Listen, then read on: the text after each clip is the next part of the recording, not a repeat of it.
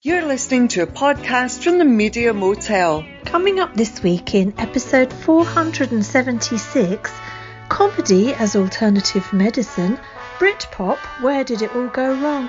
and this week's poll of the top 40 radio broadcasters.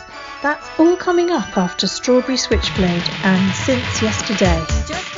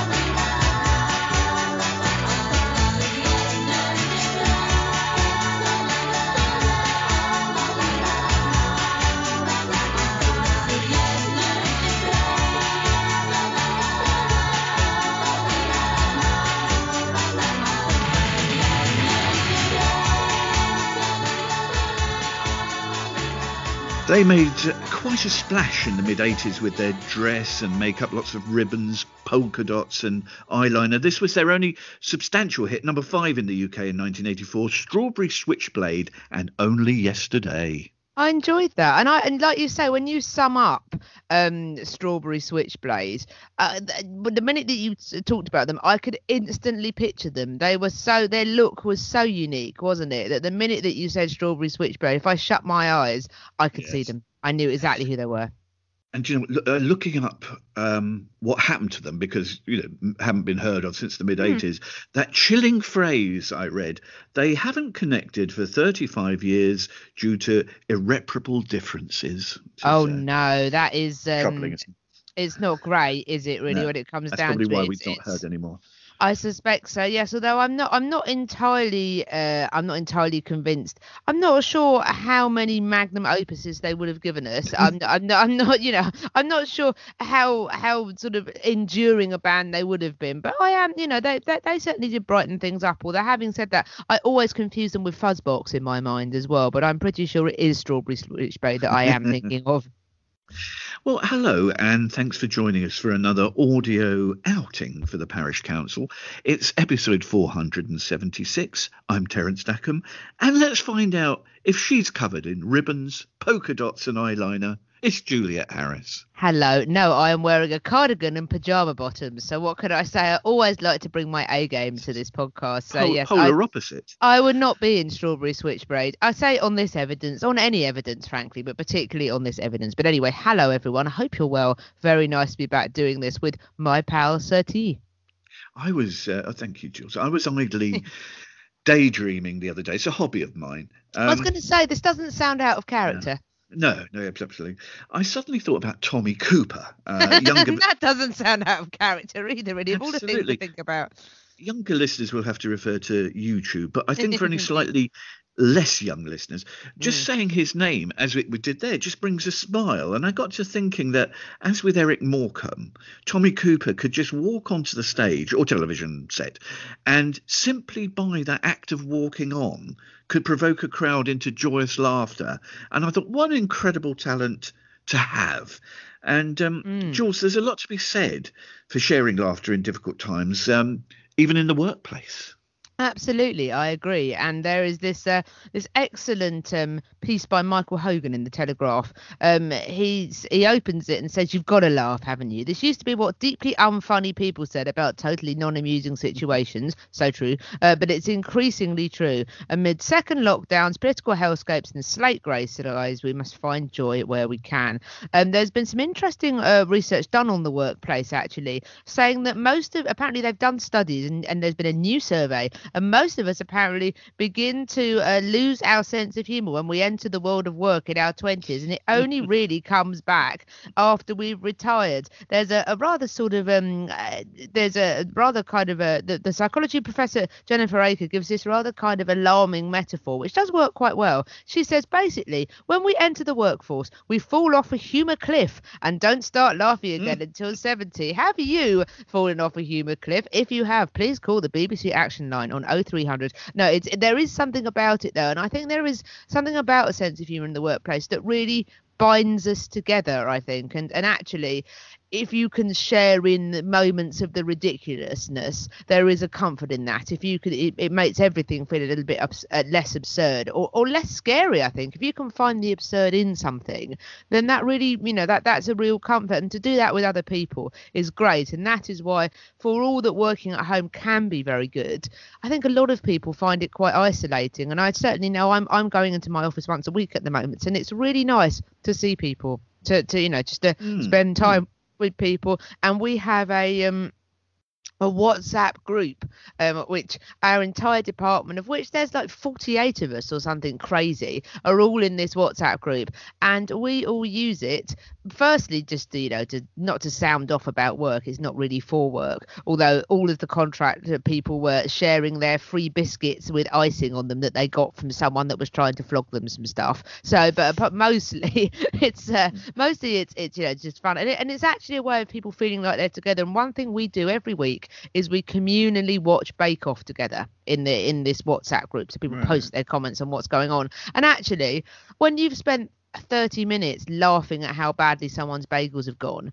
That's a that's a really nice thing to all share together, I think, and and and the and the idea of you know of, of being able to have a laugh with your colleagues is great. Michael Hogan talks in this in this article about ways which kind of um which which kind of bombed us, uh, not just humour things, but you know various things. He describes red letter days. There are two surprise events which bring bring a buzz of excitement to any office when there's free food or when someone brings in their baby or a dog, which is so true. And actually, during one of my most memorable conversations, having fairly recently started this job, would be when our entire head of department sort of did a personalised kind of welcome uh, Skype phone call to me, and we were talking about lockdown and its challenges and projects. And she said, "Would you like to meet our lockdown project?" And then moved the camera and introduced her dog, and it was so great to meet someone's dog on Skype. And I, you know, and the idea of, of, of you know, it, it is a shame uh, that that we can't all be together when someone brings their new baby in, but it's really um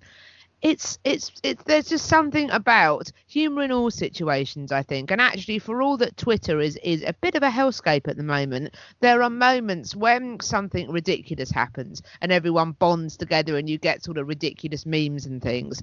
There is there is something rather joyful about it to be able to not exactly make light of a situation but to kind of have a chuckle at its absurdity is is hugely uniting i think. And i remember working in an open plan office once excuse me, it's not corona. I just swallowed the one right. Um, where uh, where I um I was uh, under a lot of stress and struggling with the amount of work I had to do. I remember once it all got, you know, once it all kind of blew up and then got resolved, my colleague at the desk across from me said to me, I. Uh, watched and heard you lose your sense of humor over the course of a week and it was really troubling. So actually there is something quite deep about this. There is there is Mm. something that kind of keeps not necessarily you know sort of laughing at people but if you can find a communal experience at the moment and you know whether that is on zoom rather than in person i don't know. But i think there is something about humor that that makes everything seem less final i think and seem less you know less uh, irreparable and irresolvable and it does seem like we need that perspective at the moment Yeah. Well, I was reading a review about um, a new book this week by two lecturers at Stanford Mm. University, and it's called Humour Seriously. And they argue too that it's often, um, how do I put it, in bleakest moments that Yes. humour is most needed. And they say laughter generates, I think they said, a, a cocktail of hormones that strengthens our emotional bonds. And uh, um, uh, mind you, I also read about a 15 year long Norwegian study that found that people with a strong sense of humour lived longer. So I've had Hmm. it, really, then, haven't I? I mean, there's no chance for me. I, Um, I consider you to be captain lols what are you talking about well, comedy is, is obviously a very personal notion in that millions of people seem to find Mrs. Brown's Boys the very pinnacle of comedy. Um, yet those people probably wouldn't even raise a corner of their mouth in uh, in mirth at my favourite Curb Your Enthusiasm. So each to their own. But it, it, it seems to be very important in life to find something to laugh about. I think absolutely, and, and something to enjoy together as a collective. I think, and uh, we're not being too cruel in laughing about at people with their bagels, but um, there is there, yeah, there is like you say, there is there is you know, if you can find the absurd in something, then it all feels less sort of deadly seriously final. So very true. Coming up next, who or what pulled the plug on Britpop? That's right after Madness.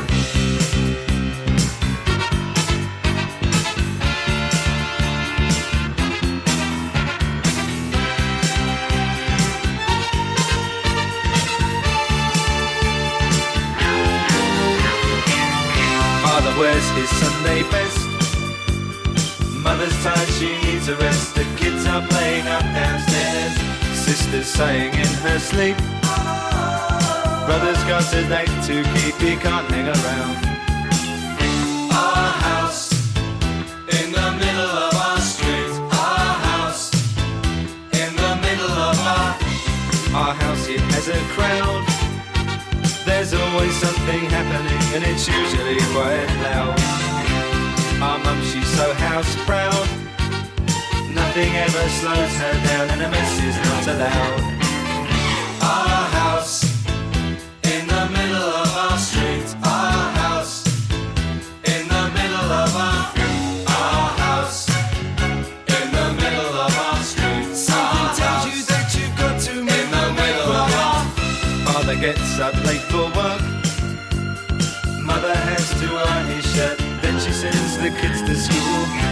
Them off with a small kiss. She's the one they're going to miss in lots of ways.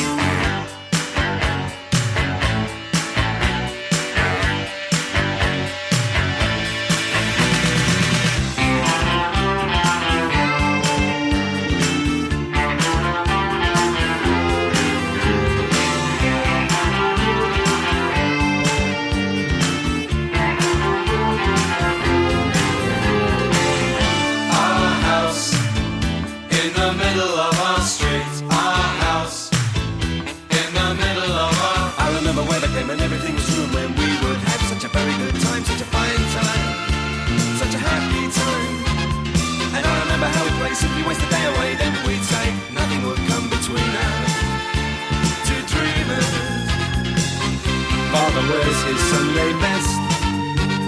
Mother's tired, she needs a rest. The kids are playing up downstairs. Sister's sighing in her sleep. Brother's got a date to keep, he can't hang around.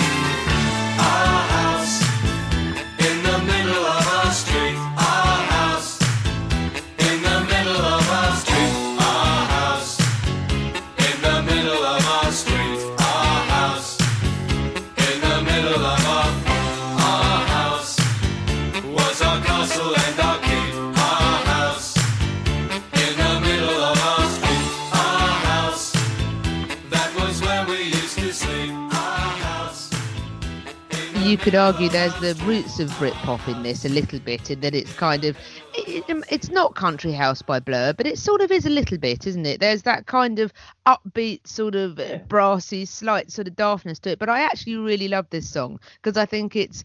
I'm going to sound like I'm in Pseuds corner in Private Eye now, but there's a real kind of um, there's a real working class pride in it quietly that I really like. And I also think that musically it is great. That middle bit that goes doodle-doodle-doodle, doodle-doodle-doodle, that is such a really well written line. It's it's like the middle bit of Please Please Me to me in that it's kind of it goes up and down and it's it's really nifty and really tricky and much much more complex and interesting musically than the rest of the song would sound or indeed that it's given credit for. But I just I think it's such a uniting song. I really I really love it. It was used in the Olympic ceremony, I think, in 2012, and I I I just think that it's it's again it's about the communal experience and and pride in where you come from, and I think it's really important. I really love it. That was Madness and Our House. I've always felt that Madness are the UK's answer to the Monkees. Yes. Um, should have had their own tea time TV Mm. series on a Saturday, I think. It Crazy Adventures of Madness or something. like. Absolutely. And I think the thing about them is, is that they're one of those bands who, and I don't know if this is a class thing or whatever it is, but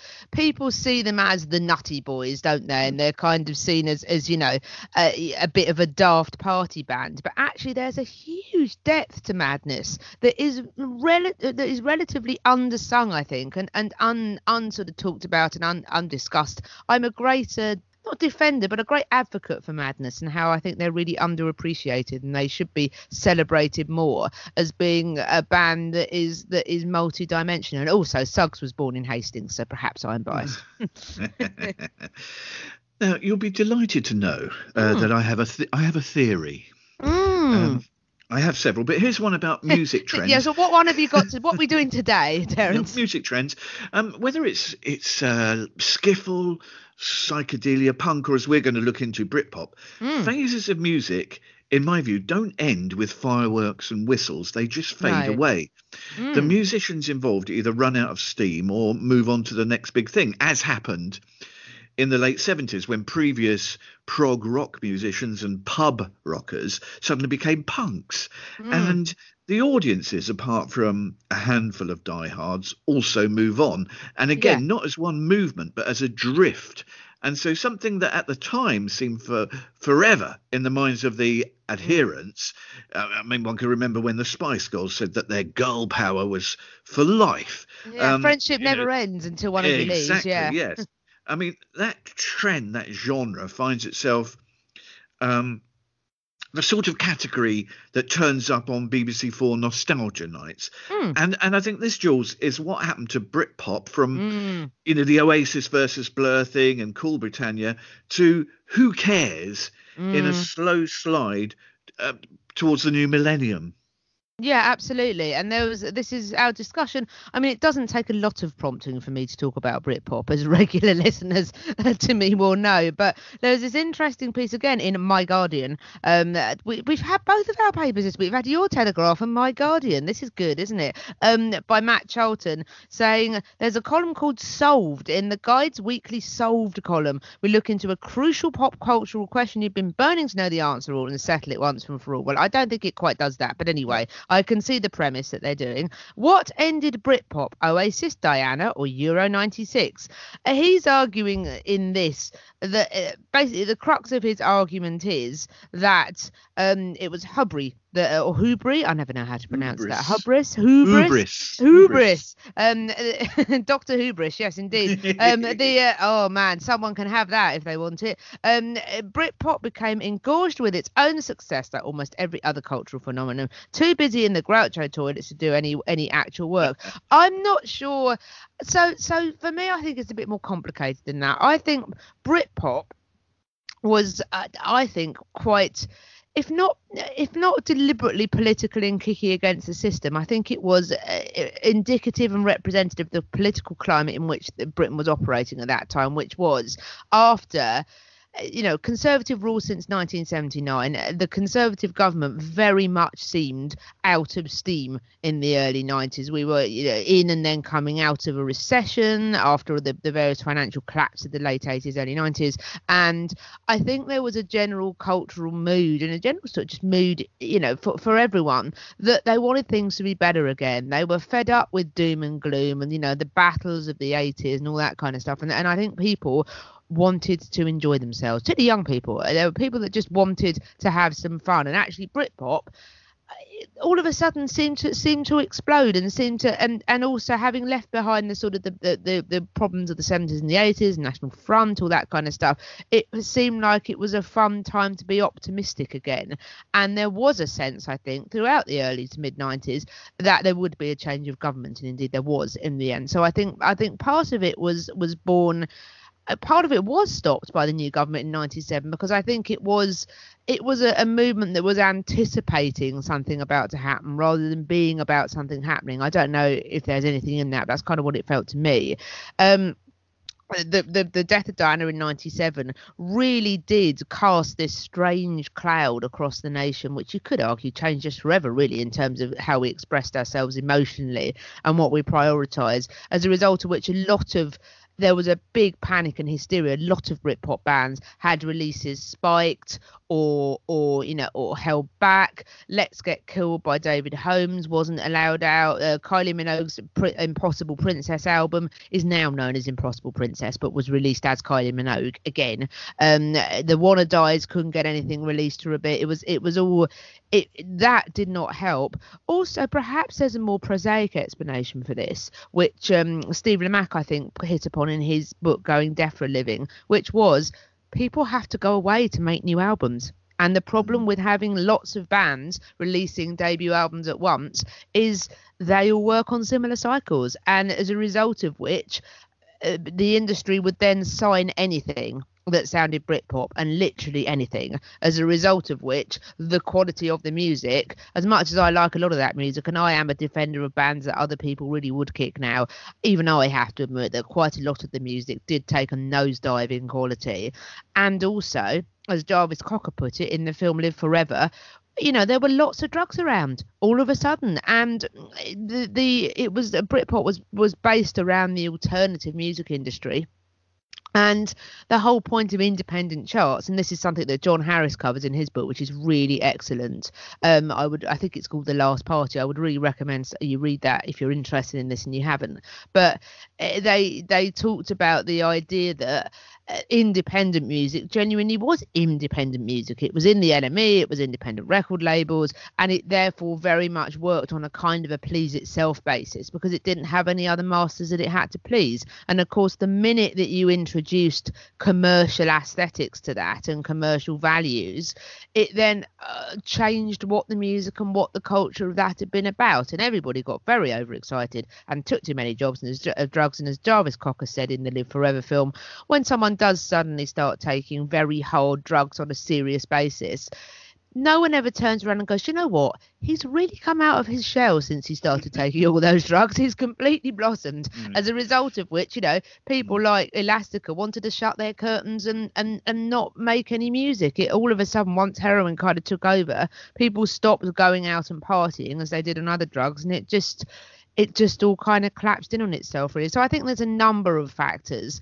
I mean yes you, you say you know a bit, mo- no movement is sustainable for a long period of time. I mean look at punk. Punk was all over in about 18 months to two years wasn't it really? Yeah. so so maybe the more ferocious the movement uh, the the, the less likely it's going to be long term. I don't know I'm really taken by this. I'm, I'm trying to think on the sort of fly, as it were, about the two sides of this because Mm. um, a, a sort of ascribing big world events to define the beginning or ending of musical yes eras. I think it works in. It, it, there's two sides to it. The, the Beatles, I think, would have succeeded in America despite the theory that the country needed to find a way back after Kennedy's Hmm. assassination, like sort of three or four months before they they went over to the Ed Sullivan show. Mhm. And I think you know it's easy to link those events. And the death of Princess Diana, I don't think it. it I don't, sure it did end Britpop as several commentators would have it, but I Mm. think it is true that the late period of 1997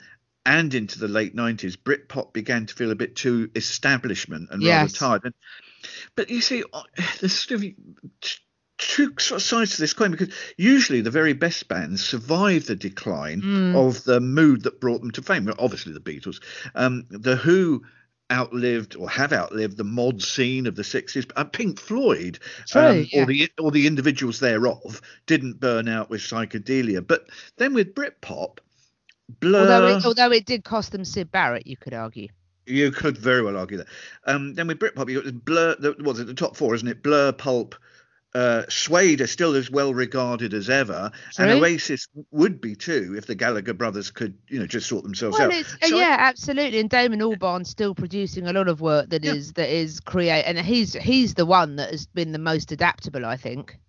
So I think I would say nothing killed off Britpop. In on you know nothing particular killed off Britpop. The world just moved on and took some with it and left many behind, kind of wrapped in Union Mm. flags and um, Brett Anderson's uh, leather trousers. Well, quite. And there are a lot of people that snuck on to the bandwagon who, you know, and, and you could argue that with every movement, the 60s beat groups, for every Herman, you know, for every Beatles and Herman's Hermits, etc. There are other bands that aren't remembered at all now. So it's so it's like that. And actually, as a sort of a coda to this, and and to pick up our point of the bigger the movement, the the harder the fall. There's a really good book that I would recommend. It's slightly hard to get hold of now, but I would recommend it. Um, Um, called Good Night and Good Riddance How 35 Years of John Peel Helped to Shape Modern Life by David Cavanagh, who's written a number of excellent books. He wrote a good one about Creation Records as well. But um, if you read it, it, it kind of traces John Peel broadcasting so his late night shows, and each year has its own chapter, and then it talks about you know the stuff that was going on at the time in the news and socially, and that makes quite a compelling argument for actually in its own quiet and and and you know you'd think limited way it did actually you know his show and his broadcasting did subtly shape or reflect things. So that is that is a sort of a, a, a if we were doing this as a lecture that's a jumping off point for you to all go away and consider. And uh, speaking of um, broadcasters of that. Oh that's ilk, a segue and a half isn't it? Oh, whoa. Oh, oh, coming right up, a curious poll published this week of the top 40 British broadcasters of all time. Um, that's right after Band of Horses. It's looking like a limb torn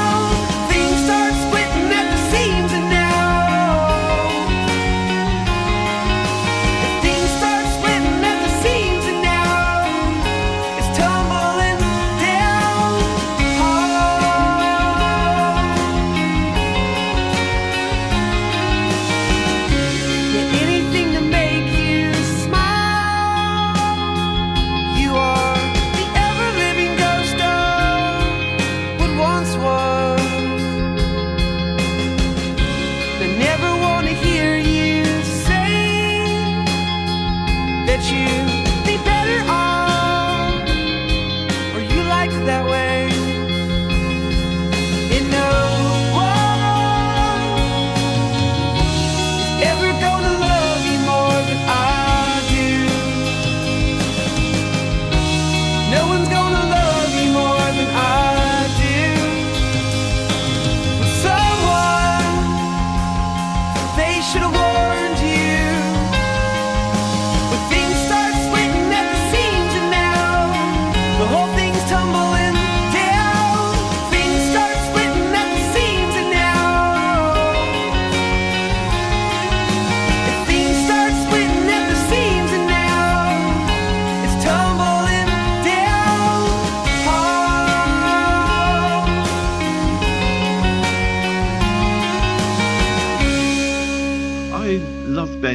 Bridwell's voice. Uh, this too. this band, yeah, this band is an example of uh, those who have very little impact in the singles market, but have albums consistently in the chart across the world. And this was a single taken from the album "Cease to Begin" from 2008, "Band of Horses."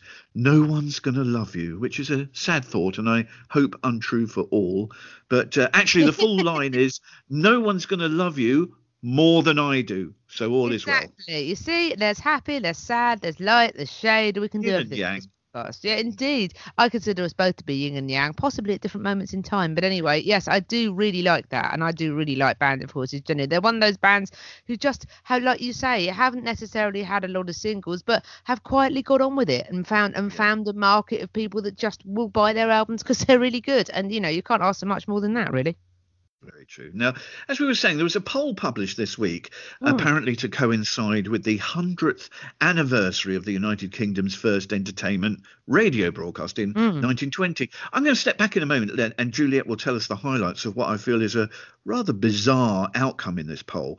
But I Yeah. did just want to th- throw in quick tributes to three people who feature Mm. in the um, two or three people who feature in the top 20 of that poll, this poll.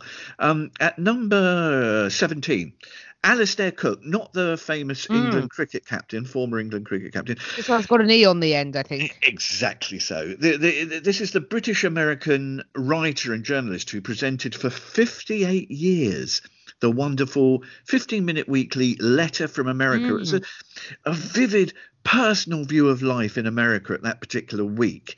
And it drove me even more as a young boy as I listened to it to dream of visiting America and fall in love with the country, the people, the music, the the culture and it, you know it's a love i still hold today so that was very very important to me as a young person number 12 in the poll paul gambaccini another british american uh, mixture but so good to see him high up in this poll which means he's well regarded because he has a wonderful knowledge of music um, going back decades a lovely man who was treated shamefully by the authorities in england and the bbc and just finally um, at at number six, Steve Wright in the afternoon, um, an amazing professional who puts his heart and soul into his daily shows, spending hours every day working on the following day's output. Been doing this for like 40 years uh, at the BBC. Again, often treated cruelly by the tabloids who seem to delight in taking paparazzi style photos of him on the street and sort of making fun of his appearance. But listeners love him, and so do I. Otherwise, Jules, this poll, well, it throws up some, it throws up some strange results in my view. It's it's got some very curious uh, th- uh, entries on it, hasn't it? Really, one thing that it does show, I think, is how um by and large how in it's it's not very broad ranging we seem to be very in the moment. There are very few radio broadcasters on evidence of this poll that are remembered for a very long time. Quite a few of the people are still currently broadcasting. Although maybe you could flip that round and say well that shows how enduring and how good they are. Um so terry wogan winning which i don't have any issues with at all particularly as john peel came second which was a big surprise to me actually but maybe maybe it just shows his impact. One thing I am struck by is you have to go quite a long way down this list to find non-music broadcasters. Yes. There's uh, the, the, speech radio, purely speech radio, is not very well represented on this list. It does show the complete dominance of the BBC, pretty much. There are very few commercial radio broadcasters on this, and so if you combine the two together, there is hardly anyone I could see from LBC or, or, or places like that, which I think is rather a shame because I think LBC do some interesting things. Um, women not terribly well represented. The highest placing woman is Zoe Ball, which Oh. we've discussed Zoe Ball previously on this podcast. I don't want to go over Zoe Ball again, but no. I just, but even though I rate her more than most people do, I still found that quite surprising. I must admit, I was very pleased to see Lauren Laverne scraping in at 39. I was, I, I wish she kind of was higher, really. But anyway, I. I mean, so women not hugely well represented. Nice to see Annie Nightingale at number 11. Uh, It, uh, she had a real impact, I think, on people's lives. Um, she's the only female DJ in the world to be honoured with an MBE by the Queen, apparently. There are no other female MBE DJs, which tells a bit of a story, I think. Um, but yeah, I was very surprised at how at how I mean, quite a lot of. I mean, this this is going to sound really insulting, and I don't mean it to, but there are a lot of Radio Two broadcasters on this list. A lot of Radio Two broadcasters. Quite a lot of the top ten.